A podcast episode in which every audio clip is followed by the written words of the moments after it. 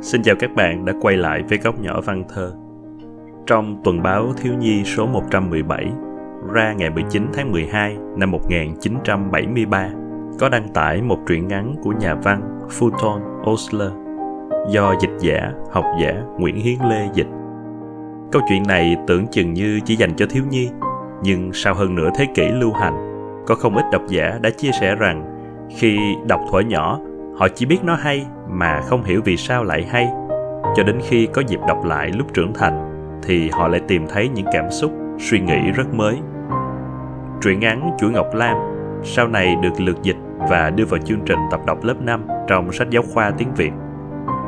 Ngày hôm nay, xin mời các bạn đến với câu chuyện ngắn được viết vào năm 1913 này để cùng dành ít phút giây lắng động, quên đi những mệt nhoài trong cuộc sống. Ngày cô bé Joan Grace đẩy cửa bước vào tiệm của Pierre Richard, thì Pierre là con người cô độc nhất thành phố. Có lẽ hồi ấy các bạn đã được nghe phong phanh câu chuyện đó, nhưng báo chí không nêu tên mà cũng không kể chi tiết, nên hôm nay tôi xin thuật lại tường tận. Pierre đã được ông nội để lại cho một cửa tiệm bán đồ cổ. Trong cái tủ kính nhỏ xíu, anh chất đủ các thứ đồ kỳ cục, vòng, mề đay đeo vào dây chuyền có từ thế kỷ trước, nhẫn vàng, hộp bạc, ngọc thạch hoặc ngà chạm trổ, tượng nhỏ bằng sứ. Buổi chiều mùa đông hôm đó, một em gái đứng áp trán vào tủ kính, trố mắt ngó kỹ từng vật cổ lỗ đó như muốn kiếm một vật gì. Bỗng, em ngẩng đầu lên, vẻ khoan khoái, rồi đẩy cửa bước vào tiệm. Tiệm tối tăm mà còn bừa bãi hơn mặt tiền nữa. Có những ngăn tủ muốn sập vì chất quá nặng. Hộp đựng tư trang, súng lục cũ không còn dùng được nữa, đồng hồ chuông đèn. Còn trên sàn thì chất đóng, nào là giá để củi trong lò sưởi, đờn mandolin và những đồ cũ kỹ khó mà phân loại được. Pierre ngồi ở sau quầy, mặc dầu mới ngoài 30 mà tóc của anh đã hoa râm. Anh ngó cô bé, Em hỏi, thưa ông, con có thể coi chuỗi ngọc lam bày ở tủ kính không ạ? À? Pierre kéo tấm màn, lấy chuỗi ngọc ra đưa cho cô bé xem. Những viên ngọc lam chiếu rực rỡ trong bàn tay xanh xao của anh. Em đỡ lấy, thốt lên lời khen. Đẹp quá, xin ông gói lại thành một gói đẹp cho con.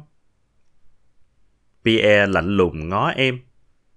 Có ai sai em đi mua à? Thưa không, con mua cho chị hai con. Chị đã nuôi nấng con từ khi má mất.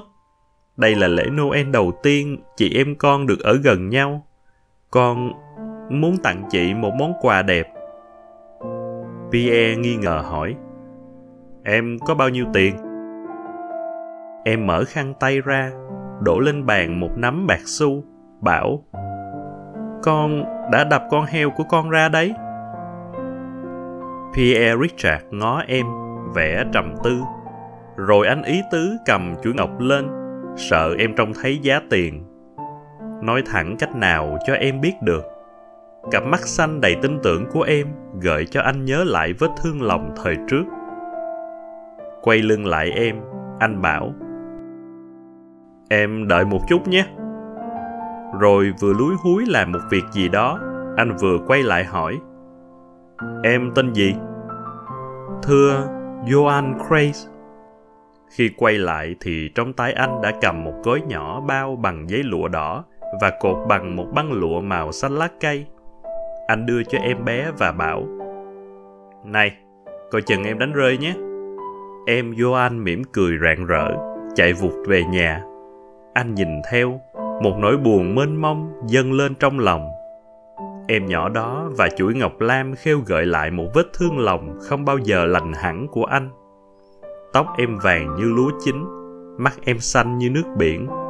Mới mấy năm trước, anh đã yêu một thiếu nữ cũng có mớ tóc đó, cặp mắt đó. Chuỗi ngọc đã tính để tặng nàng. Nhưng một chiếc cam nhông trượt bánh trên con đường trơn trợt một đêm mưa đã làm tiêu tan ước mơ từ đó anh sống cô độc ôm lại hoài nỗi khổ tâm. Anh ân cần lễ độ tiếp khách nhưng ngoài công việc ra anh thấy đời trống rỗng vô nghĩa một cách khủng khiếp. Lầm lì không giao thiệp với ai anh ráng quên mà không quên được nỗi thất vọng như sương mù cứ mỗi ngày mỗi dày đặc. Cặp mắt xanh của em Joan Craze gợi cho anh hình ảnh người yêu.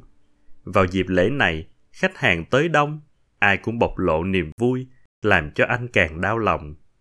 Khách qua đường bước vào tiệm, chuyện trò, sờ mó các món đồ, trả giá lăng xăng.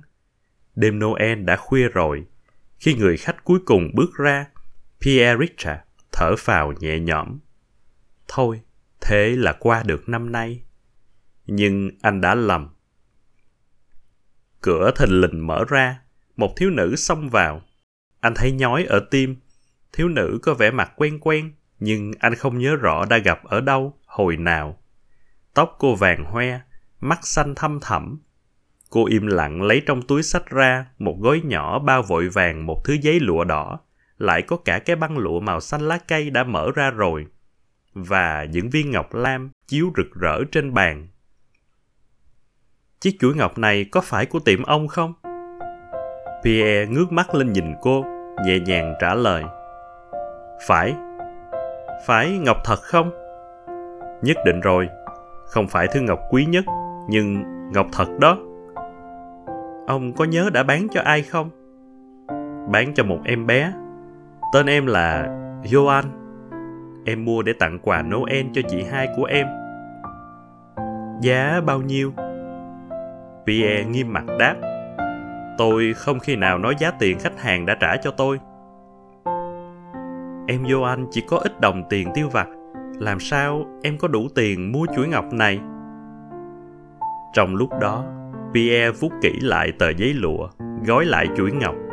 Anh bảo, Em đã trả đắt hơn hết thảy các người khác. Có bao nhiêu tiền, em đưa tôi hết hai người làm thinh cửa hàng bỗng tĩnh mịch lạ thường tiếng chuông từ một giáo đường ở gần đó bắt đầu đổ văng vẳng đưa lại cái gói nhỏ đặt trên bàn vẻ thắc mắc dò hỏi trong cặp mắt thiếu nữ và cảm giác hồi sinh kỳ dị dồn dập dâng lên trong lòng Pierre. Tất cả những cái đó đều là do tình yêu của một em nhỏ. Nhưng sao ông lại làm như vậy? Pierre vừa đưa gói nhỏ đó cho cô, vừa trả lời. Hôm nay là ngày Noel. Tôi bất hạnh, không có ai để tặng quà.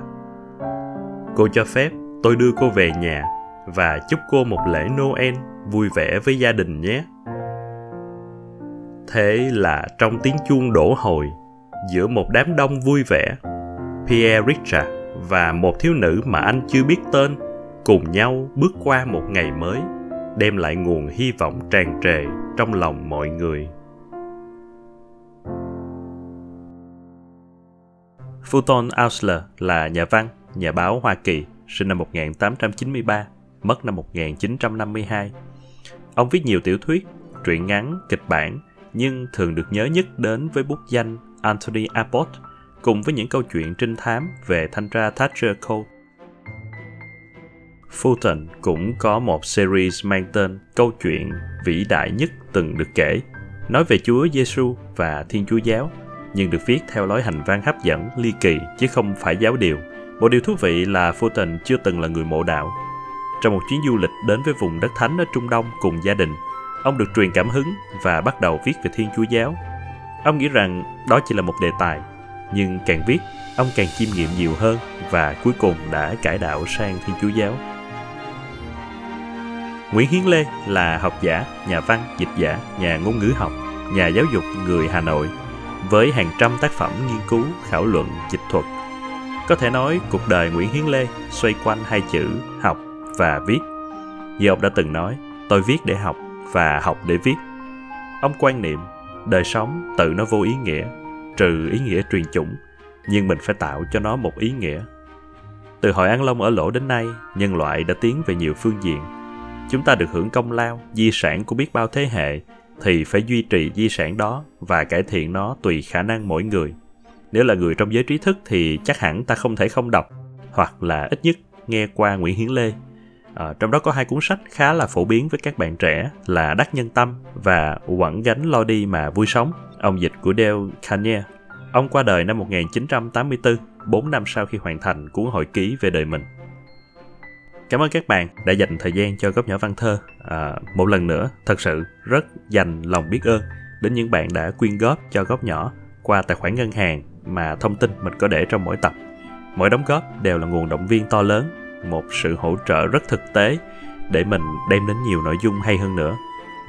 Ngoài các kênh phổ biến như Spotify, Apple Podcast hay là YouTube thì Góc Nhỏ Văn Thơ cũng có mặt trên Facebook và Instagram nên là nếu chưa biết các bạn có thể bấm theo dõi à, hai cái kênh này hãy gửi những bình luận góp ý dành cho mình trong đường link để mỗi tập hoặc là trực tiếp trong các phần bình luận hay là review của Apple Podcast các bạn nhé. Hẹn gặp lại ở bài thơ hay, truyện ngắn hay tiếp theo trên góc nhỏ văn thơ.